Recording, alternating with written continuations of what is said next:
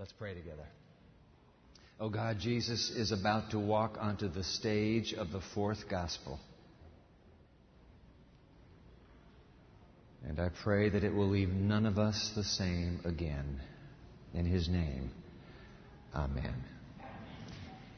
In 1936, Samuel Barber composed what has become perhaps the most recognizable American orchestral piece. NPR Music said, and I quote, with a tense melodic line and taut harmonies, the composition is considered by many to be the most popular of all 20th century orchestral works. Do you recognize it yet? It's his second movement in Barber's string quartet, Opus 11. The second movement is known as Adagio for Strings. Wikipedia. What would we do without Wikipedia? Informs us that the recording of the 1938 world premiere with Arturo Toscanini conducting the NBC Symphony Orchestra was selected in 2005 by the U.S. Library of Congress for permanent preservation in the National Recording Registry. Since 1938, this recording has been heard the world over. Even the Soviet Union during the Cold War, this was the one American classical piece they would allow to be played. When Franklin Delano Roosevelt died, they played this music over the radio. Albert Einstein's funeral, it was played. The funeral of Princess Grace of Monaco, it was, it was played. 2001, we just remembered a few days ago. At the last night of the proms in the Royal Albert Hall, that would be London, England, the normal patriotic music was dropped. The Adagio for strings was played. Sports fans, Winter Olympics, Vancouver, BC, 2010, it was played in the opening exercises. The British public listening to the BBC's Today program voted Adagio for Strings the saddest classical work ever composed. And I love that piece, don't you? I'm going to play it for you. Not the whole piece, but a line. Because in 1967, Samuel Barber transcribed his piece into an eight part choral rendition, and he named it Agnus Dei, Lamb of God. My favorite choral rendition is by the all male choir. All these voices are male that you're about to hear of New College, Oxford. Before, before uh, we play just a piece of it, a line of it. I've written the words in Latin right here in my Bible, just to, uh, on the page for John 1. Agnus Dei, qui tollis peccato mundi, Lamb of God, takes away the sin of the world. Misere nobis, have mercy on us. Dona nobis pacem, grant us peace. Now, we'll row that, uh, we'll row that band, and we'll listen to just a few seconds of the opening. You'll instantly recognize it when you hear it if you still don't recall it.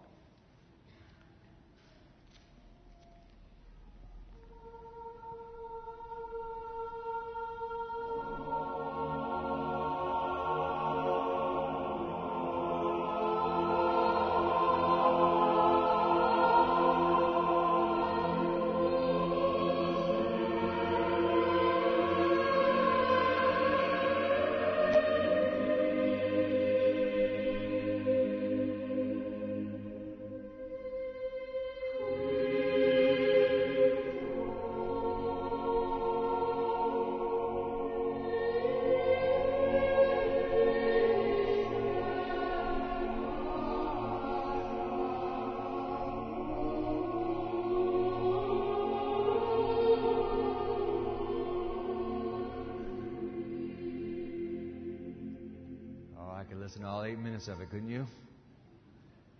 But there was no angelic choir singing. There was no heavenly orchestration on the day. The words that inspired Agnus Dei were first spoken. Sun-baked wilderness moment when the Word made flesh appears on this stage for the first time. I want to read that line with you. Open your Bible, the fourth gospel, the Gospel of John. Let's go a moving drama. We now, we've finished the prologue, three sessions in the prologue, now the stories, one after the other, come tumbling in. John chapter 1 verse 29. I'll be in the New King James Version. You didn't bring a Bible today. You have to track this narrative. Pull the Pew Bible out in front of you. Page 714 in the Pew Bible. It will also be the New King James Version. John chapter 1, the Gospel of John, fourth Gospel. chapter 1, verse 29. Ready? John 1:29, The next day. Hit the pause button right there. What's the next day? That's the day after the previous day. What happened on the previous day? Yo! Baptist. You the Messiah? Nope. You Elijah? No. You the prophet Moses talked about? No. Then who are you? And the voice of one crying in the wilderness, make straight the way of the Lord. Then why do you baptize? Listen to me. I baptize with water, but there is one standing in your midst right now whose sandals I am not even worthy to unlatch. Rabbis, when they surrounded themselves with disciples, could never command a disciple, take off my sandals. Uh-uh. Disciple never had to stoop that low. That task was only performed by a slave.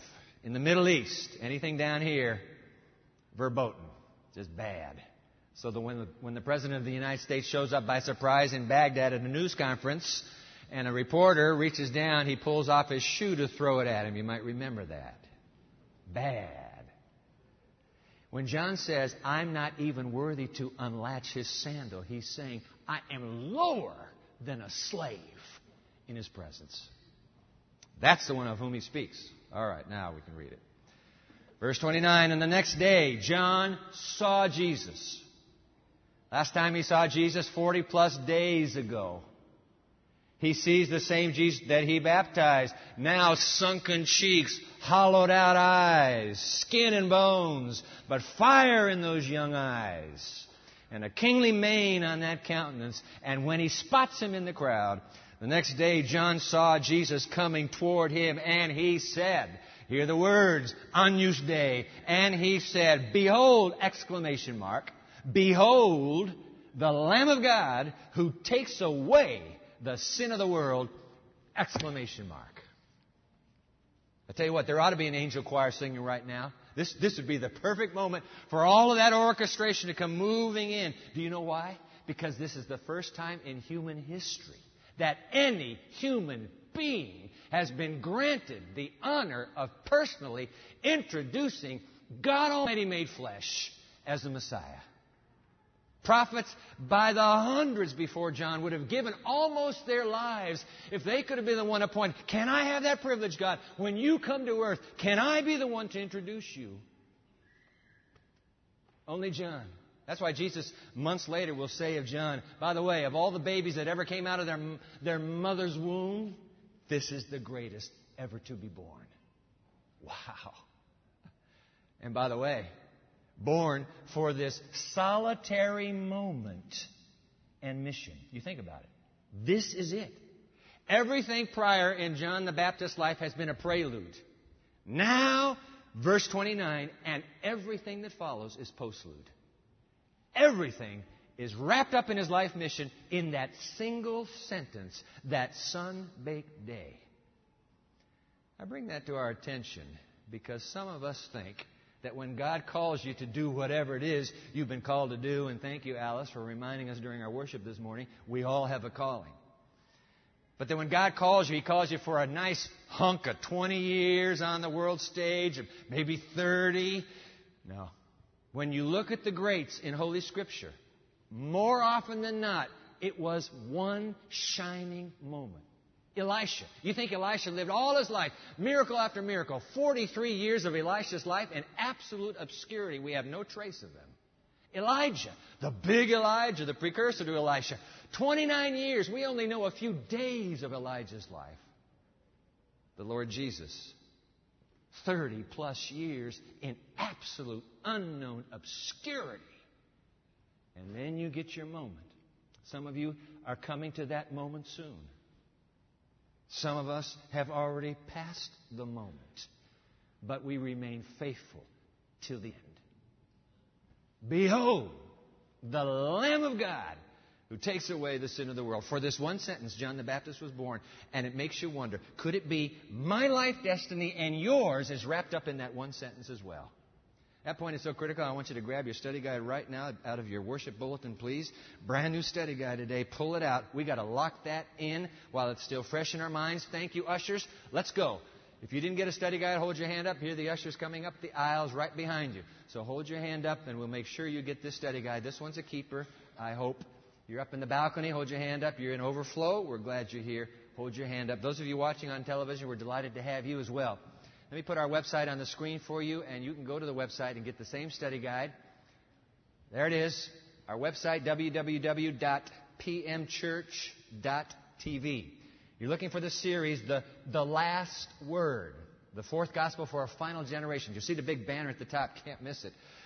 I can't believe we're already at part four of the series. So you want to drop down to the teaching that's entitled Under the Fig Tree on Top of the Ladder. When you see that title, click on it says study guide. You'll get the study guide, the identical one, sitting right there. Those of you watching live streaming right now, wherever you are in the United States or in the world, we're delighted to have you. You do the same thing. You've got your computer live and going now, so just use your computer with your other hand, and we'll, we'll have that same study guide. All right? Let's go. They'll get to you. Keep your hand up if you didn't get one. Jot this down. For this one sentence, John the Baptist was born. One sentence. Everything before prelude, everything after postlude. One sentence he gets. That's his moment. For this one sentence, he was born. How about this? For this one witness, you and I have been born. Could that be true? For this one witness. You're saying, Dwight, what's the witness? Now, you know what the witness is. Write it down. For this one witness, look. That's the NIV. I like the NIV, by the way. Look, the Lamb of God who takes away the sin of the world. Look at him. For that one witness, you've been born. Look, the Lamb of God who takes away the sin of the world. And by the way, why Lamb of God? Why doesn't John the Baptizer use what John the Evangelist does? Why doesn't, why doesn't he say, hey, look, the Word of God? Or how about, hey, look, the King of God? Or how about this one? Hey, look, the Son of God. No, no, no, no. He says, hey, look, the Lamb of God. Now, in his hearers' minds, boom, connection. But we are not an agrarian society, are we? The closest we ever get to a lamb is Mary had a little lamb, its fleece was white as snow, and everywhere that Mary went, the lamb was sure to go. I bet you don't know the next stanza. It followed her to school one day. It was against the rule. It made the children laugh and play to see a lamb in school. We don't even know the poem anymore. We're not agrarian. Behold, the Lamb of God who takes away the sin of the world. The very mention of sin and this lamb links it immediately to sacrifice. But what, what do we know about sacrificing a lamb today? We know zero, nada, nothing. So let's go to a nearby farm. Fortunately, one of our retired faculty owns a farm.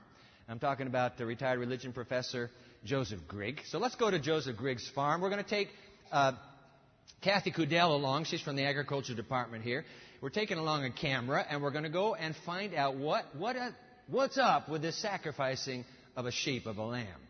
We rolled this camera out a few years ago, and uh, we'll, we'll, we'll, play the clip right here. This is on Joe, Joe and Stella Grigg's farm. All right? Right outside of, uh, right down the road here on Lemon Creek.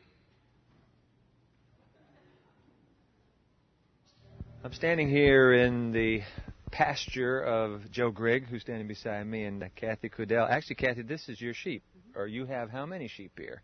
Uh, about six. You got six sheep here. And this is a ewe. Right. Yeah. She's about how old would she be? About a year and a half old. About a year and a half old. Thinking of the sacrificial system, uh, Kathy and Joe, the little lamb, a year or under, is brought to the tabernacle, and well, let's face it, uh, sheep are butchered in our country for uh, for mutton, for for consumption. Mm-hmm. Where how how is the animal butchered? Uh, with a knife, okay. right right here. You can you can feel the you can feel the artery if you mm-hmm. push your fingers right down on the right ear spot. To ear, All right. Joe? Yeah. yeah. Ear to ear. And then yeah, ear to ear. Yeah, you cut. You can't cut it just shallow because other, otherwise uh, you'll cut just the jugular, jugular, and uh, it'll stand there and bleed for a long, long mm. time. I've seen people who've done that, mm. and uh, it's not not a very nice no. sight. Now, Joe, you were saying the moment the incision is made, the animal goes unconscious. That's right. As soon as the blood pressure drops. That blood pressure drops, mm-hmm. consciousness uh, fades away, right. and in, in, a period of moments, minutes, the, the animal will bleed to death. Moments. Yeah. yeah. Seconds. Moments. Seconds. Mm-hmm. Yeah. Seconds. You have been a real sport. Bless your soul. Well, it's important to be kind to animals. It's always important to be kind to animals. Look, at when you and I see a lamb, we see a sheep, ah, bang, and all that little uh, curly, curly uh, wool. But when John cries out, "Behold the Lamb of God!" instantly the connection is made in the listeners. In fact, they knew the ancient prophecy. Now I want you to keep your finger right here because we'll be right back. But go to Isaiah. They knew this prophecy. This was not an unknown piece of antiquity. Isaiah chapter 53. We know it well ourselves. But look at the words here. Just uh, refresh our memories. Isaiah chapter 53, verse 4, speaking of the coming Messiah. Surely he has borne our griefs and carried our sorrows, yet we esteemed him stricken, smitten by God, and afflicted. But he was wounded for our transgressions, he was bruised for our iniquities. The chastisement for my peace was upon him. By his stripes, you and I, we are healed. All we like sheep, verse 6, have gone astray. We've turned everyone to his own way, and the Lord has laid on him the iniquity of us all. He was oppressed and he was afflicted, yet he opened not his mouth. Now here it comes. He was led as a lamb to the slaughter, and as a sheep before her shears is silent, so he opened not his mouth. Write it down. What John is crying out that, that sunny day. When he cries out, Behold the Lamb of God who takes away the sin of the world, it is essentially the cry, Behold the Savior. That's what he's saying. Take a look. Yo, I'm pointing at him right now. Look at the Savior of this world. I mean, that's the gospel. The Lamb of God who takes away. He takes away our sin. He takes away our guilt. He takes away our shame. He takes away our death by dying in our place. The cut is on His throat, not ours. The Lamb of God who takes away. You don't have to go to bed tonight with any haunting guilt on your conscience. You can ask Jesus in this split second, God, be my Savior and wash me clean. Just like that, He'll do it. He's the Lamb of God who takes it away. That is the everlasting gospel, thundered by that camel haired, bushy bearded prophet named John the Baptizer. Behold, the Lamb of God who takes away the sin of the world, the Savior. And by the way, the next day, John is so eager to drive this point into the consciousness of his own disciples that he repeats himself. This is the next day, verse 35. Again, the next day, John stood with two of his disciples. So they're just the three of them standing there. And looking at Jesus as he walked, he spots him, the same form. Looking at Jesus as he walked, John said, Gentlemen, behold, look, look, look, look, the Lamb of God. I'm not going to talk about taking away the sin of the world. I told you about that yesterday. I want you to lock onto Him. Get that picture in your mind. This is the one. See His face. This is God come down. Look at the Lamb of God. Behold. And immediately, this is what's so amazing. Immediately, those two disciples of John the Baptizer, devoted followers of His, in that split second, they pivot on their sandals. They walk away from John forever and ever. I tell you what, some of us find it very difficult to play second fiddle. But not John. John will, in, in chapter 3, verse 30, he, he will declare these immortal words. They still remain with us. John speaking, speaking of Christ, He must increase. And I I must decrease. How hard it is for some of us to say that about each other. She must increase. Put me in the background. Push her out. Put him out. Put me in the background. How hard it is for some of us who work for him to say, he must increase and I must decrease. That's a gutsy confession to make. After your prime, after your prime, he makes it. And when the crowds begin to dwindle and the people follow a new Messiah, can we still whisper, He must increase and I must decrease? Just like that, they're gone forever. Two disciples, never to follow John again. Something in that stranger compels them. Here we go, verse 37. The two disciples who heard John, who heard John speak, they followed Jesus. When somebody starts walking behind you for a while, you pretty soon pick it up, don't you? You just know somebody is following me. Then Jesus turned and seeing them following, said to them, What do you seek? There they are. If you have a red letter Bible, those are the first words in red in the fourth gospel. John the, John the evangelist obviously has, has brooded over how to begin his story. What will be the first words on the lips of Christ? The Word made flesh. What will be his first words? Intriguingly enough, this question must be significant to John the Evangelist because he not only begins his gospel with the question, What do you seek? He ends his gospel with the same question, Who do you seek? Mary's sobbing her eyes out in the garden. The sepulchre is empty, and she thinks it's the gardener who asks her, Woman, why are you crying? What are you looking for? And she says, Sir, if you've taken the body, just tell me, I'll take it from you. The gospel begins with, What do you seek? It ends with, Who do you seek? Because the journey of life is from what you seek to who you seek. The last question Why are you, why are you so furiously driving yourself through this life? Andrews University, campus, what's up with you guys? Just driven, driven, driven, driven, driven. What are you looking for? Who are you seeking? Could it be me you look for? Robert Smith, in his very creative commentary on the fourth gospel called The Wounded Lord, it's all set through the eyes and confession of Thomas at the end of the gospel. Very, very creatively done. I'll put his words on the screen for you. Take a look at this. You have to fill this in, by the way. It's in your study guide. By means of this first utterance of Jesus, the evangelist poses a question to all readers of the gospel. As we approach the Jesus who inhabits the pages of the fourth gospel, the evangelist insists that we not rush forward mindlessly turning pages. By the way, I love it, and, and Japhet de Oliveira was in First Church, and I spoke to him from up here. I love this one project that we're on now. We're all in the Gospels, right? Uh, Matthew on uh, the House of Prayer and dorm worships, co-curricular worships. Everybody's in the Gospels or Acts. But you know what? It would be really, it would be sad as if, if, if all we're doing is just turning the pages. Wow, good. Get, to, get, get another gospel. Quick, quick, quick, before the school year's up. Forget it. Robert Smith says, wait a minute. Why, why are you turning the pages? You people who are plunging into the fourth gospel, what is it? Just a little bit of page turning? So are read? A new story? Mm. As we approach the Jesus who inhabits the pages of the fourth gospel, the evangelist insists that we do not rush forward, mindlessly turning pages. He wants us to stop and to take to heart this question.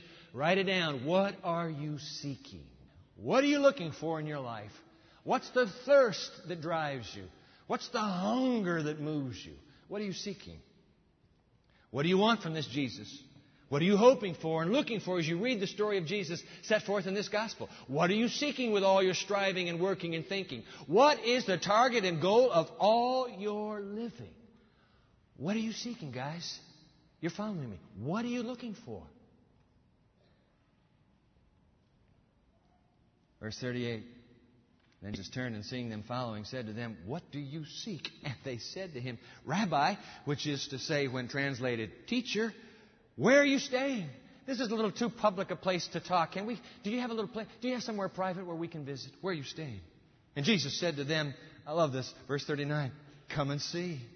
And they came and they saw where he was staying, and they remained with him that day. Now it was about the tenth hour, four o'clock in the afternoon. Wouldn't you love, talking about a video clip to roll in the, midst of this teaching, wouldn't you love to see on the screen the picture of Jesus, Andrew, and uh, we're going to find out it's, it's John Boy.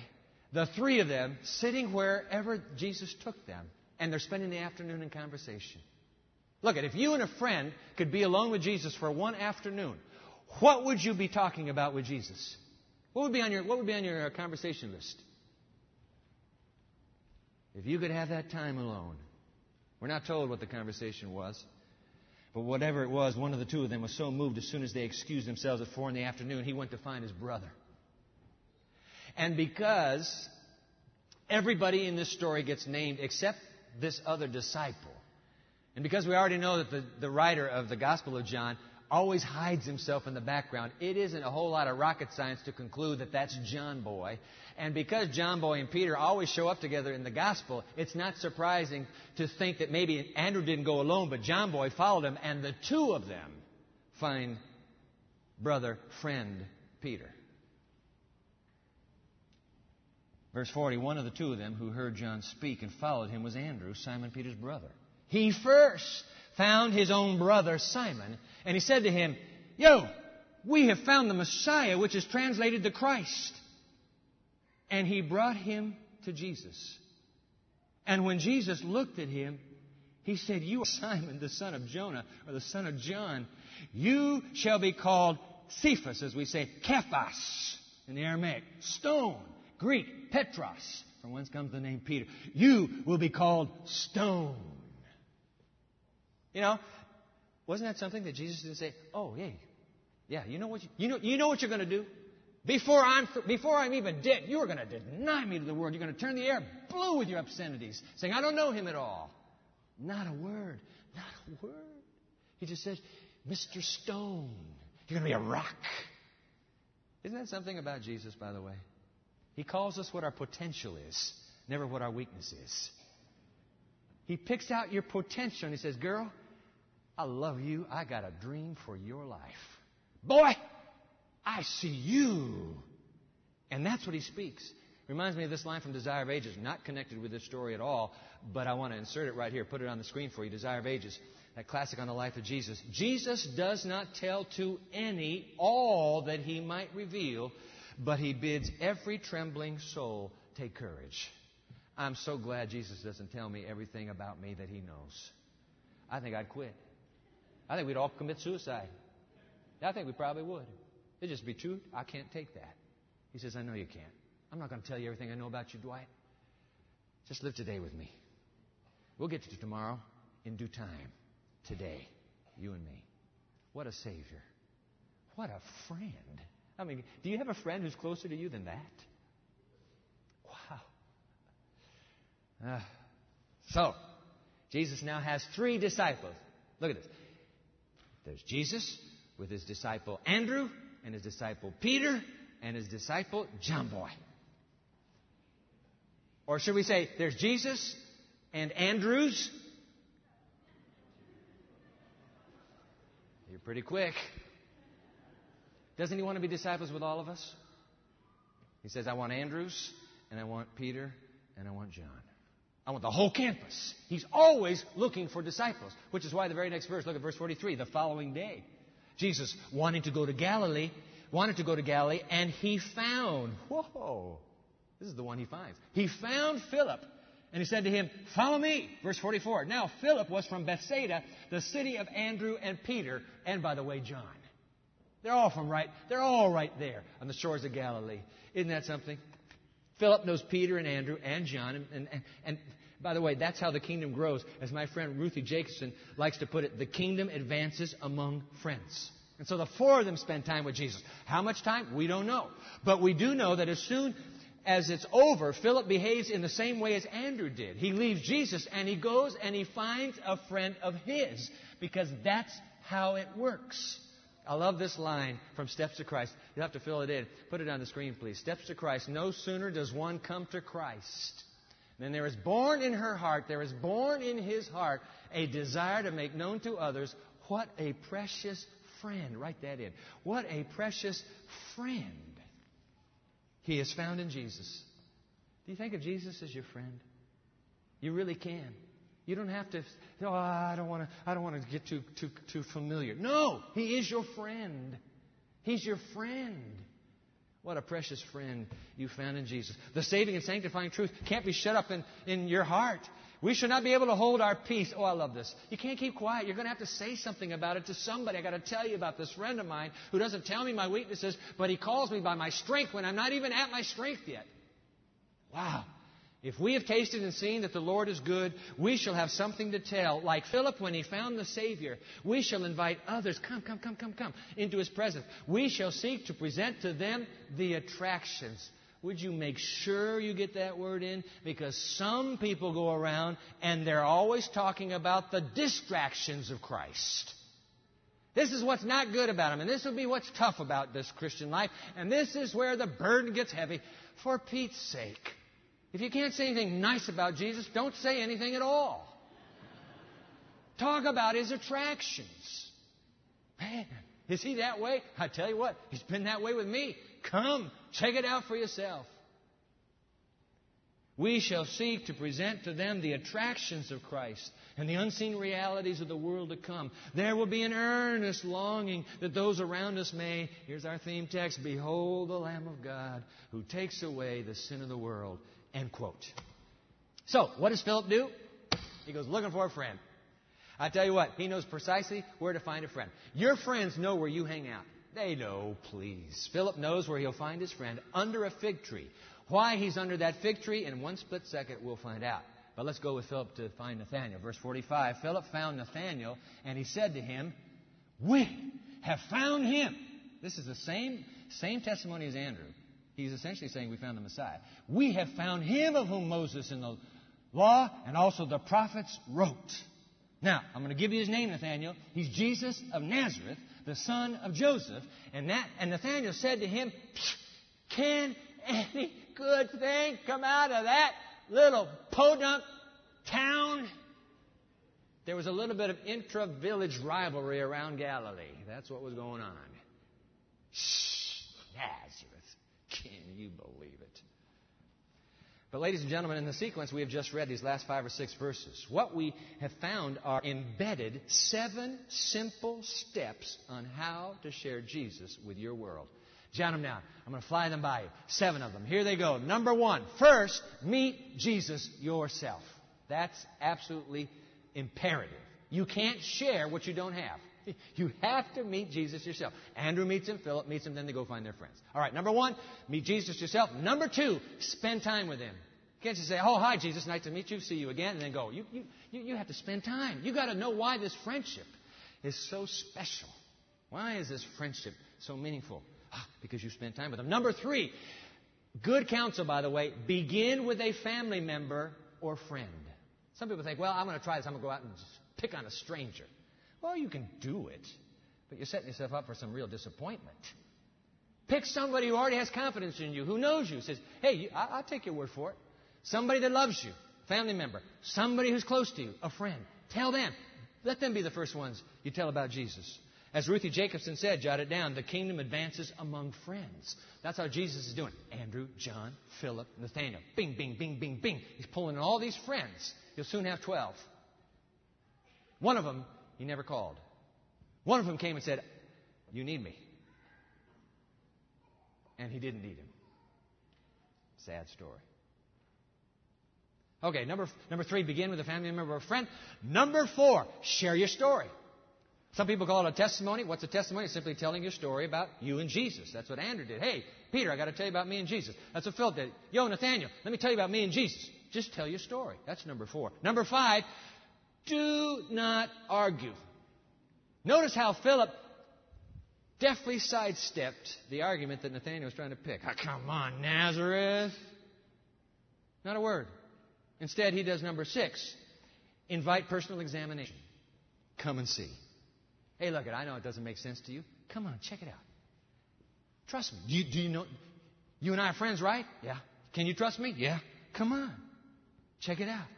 And finally, number seven, important, bring them to Jesus. In other words, stay with your family member, stay with your friend. Don't throw out an invitation and say, hey, go find Jesus. Blessings on you. No, you got to go with him. You got to lead him. You got to journey with him. I'm with you. We're close. You have confidence in me. You haven't met Jesus, but you have confidence in me. Let's go together. Always journey with them. There they are, seven simple steps. Let me take you to Jesus. Ah, come on, Dwight, but how does this work in real life? I mean, look, if Jesus were here and he's coming to chapel or something, then I could bring everybody to chapel. Look, I want you all to meet my friend Jesus. But he's not here now. Okay, I'll show you how it works. We'll do it right here. Let me share an example for you. In today's bulletin is one of these. Put it up here, we'll get a camera on it. You see it? It says prophecies decoded. It's in your worship bulletin. You know what this is? This is a satellite lectureship done by a friend of all of ours, Ron Clouzet, sits in this church every Sabbath of worship when he's around. He's going to do this. Prophecies decoded. Ah, come on, Dwight. I'm not into prophecies. You, you, you were talking about sharing Jesus. I'm talking about sharing Jesus. You're not, you're, you're kidding me, aren't you? When you say you're not going to get into prophecies.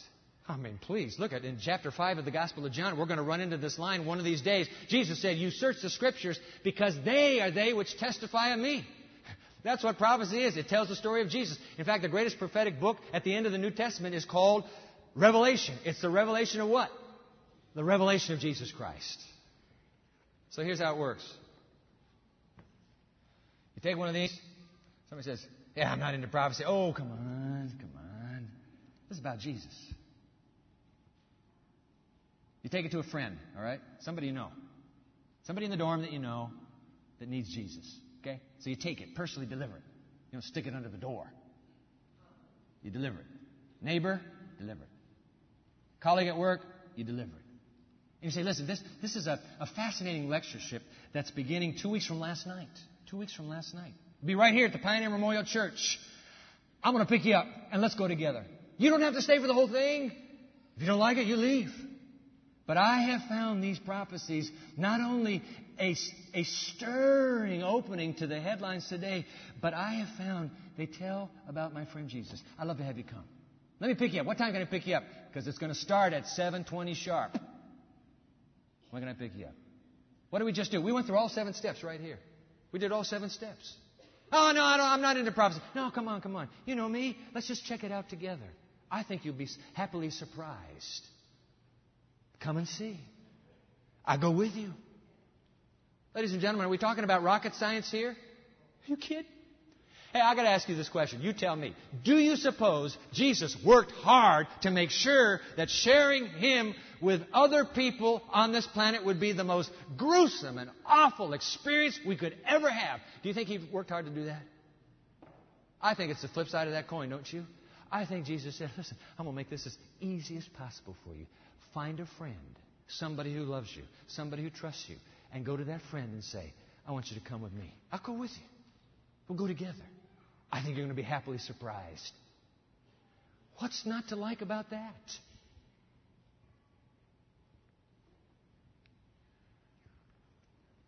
There'll be a stack of these at the door when you leave. Any of the greetings? Just grab a handful. Yeah, I got more than one friend. Great, grab a handful. Hand them out. By the way, Pastor Rodley is telling me, listen, Dwight, make sure they know that, that in the worship bulletin today, there's a page for signing up as a volunteer. We need all kinds of volunteers to help make this event a huge success. So you bring your friends, volunteer if you want. You'll see that page in the bulletin. By the way, oh, let me tell you this before I sit down. There's something in it for you. No, I'm serious. You know little Steps of Christ quotation a moment ago? We didn't finish it. Let's finish it right now. Put it back up on the screen, please. You'll have to fill it in. And the effort to bless others, because sharing Jesus, what is that? It's trying to bless somebody else. And the effort to bless others will react in blessings upon ourselves. This was the purpose of God in giving us a part to act in the plan of salvation. He has granted you and me the privilege of becoming partakers of the divine nature, and in their turn, in our turn, of spreading, diffusing blessings to those around us. Now here come now this is this is dynamite. This is the highest honor. Can you believe that? Now, notice that. This is the highest honor. There's no honor higher than this. This is the highest honor. This is the greatest joy that it is possible for God to give, to bestow to you and me. Why would it be such a high honor? Why would it be such a great joy? Because just like John, just like John, you get the privilege of saying, hey, look, look, look, this is the one. This is the one. I want you to meet him. There's no higher honor. And by the way, you were born for this. You were born to do this. That's why you live. Did you think that you live just to occupy a little bit of terra firma until you become fertilizer again? You think that's why you live? You kidding? You've been born. Why did Jesus find you? Why did he find Andrew? Because I want Peter. I'm getting you, Andrew. You get Peter for me. I'm getting you, Philip. You get Nathaniel for me. He needs us. That's why we were born. This is the highest honor you can have. Whoa. Though, uh, keep, keep going. Those who thus become participants in labors of love are brought, can you believe that word? Nearest. Nearest.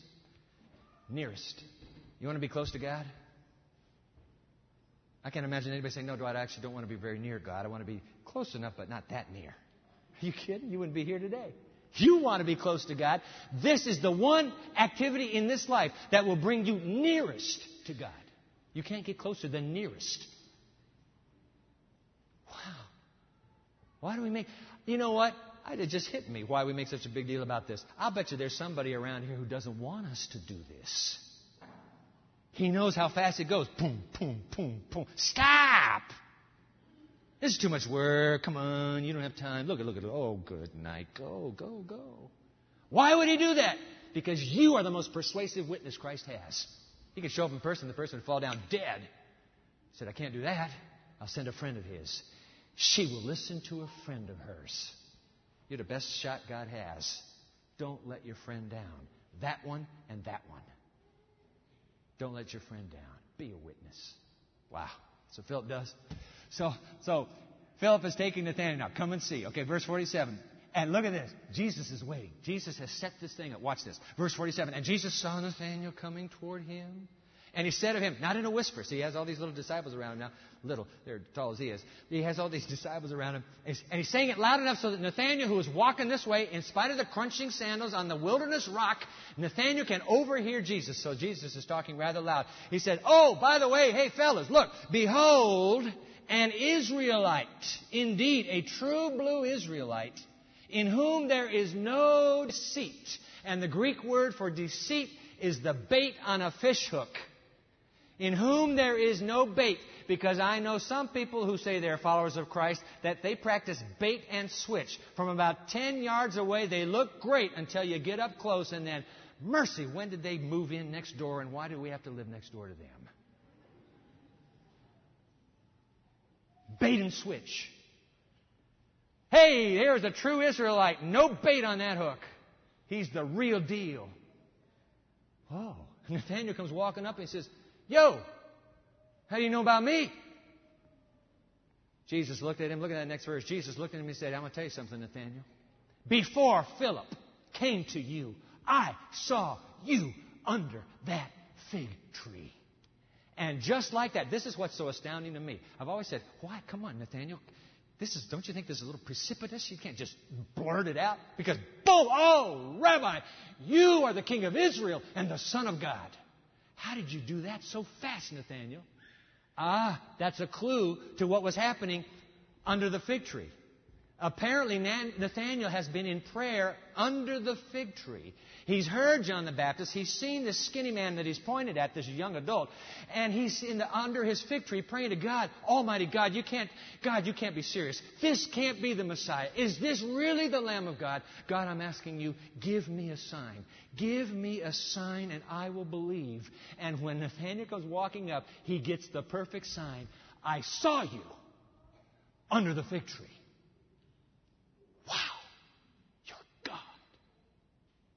Isn't that something? By the way, where do you have worship? First part of the day. Where is it you go to have prayer? Wherever it is. Isn't it stunning to realize He sees me in my private prayers? He sees you with your broken heart. He sees you with your tortured life. He sees you with your weary heart. He sees you. I saw you in the corner of that dorm room. I saw you this morning. I was listening, girl. Boy, I was listening to you. I saw you. Isn't that amazing? Wow. You are God. I know, and I'm your friend. Follow me. Mercy. And Jesus looks into Nathanael's face, by the way, and he says to him, verse 50, this is the, this is the end. Jesus answered and said to him, Hey, because I said to you, I saw you under a fig tree. Do you believe? Oh, Nathanael, you're going to see greater things than these. And now here comes verse 51. And Jesus said to Nathanael, most assuredly, and by the way, we run into it for the first time, 25 times, only the writer John will exercise this literary device. Two words in the Greek, the same word, amen, amen. In English, it would be amen, amen. Only John does it. And every time John inserts 25 times in his gospel, Amen, Amen. It's like he's, he's, he's waving this red flag. Yo, reader, slow down now, slow down. Something big is about to be declared. Amen, Amen, I say to you. From now on, you shall see the heaven open and the angels of God ascending and descending upon the Son of Man. Look at me, Nathaniel. You remember the story of Jacob? You remember Jacob's ladder? I am that ladder. I take the hand of Almighty God. I take the hand of the human race. I am the connection. I am. And on me, the angels of God will ascend and descend.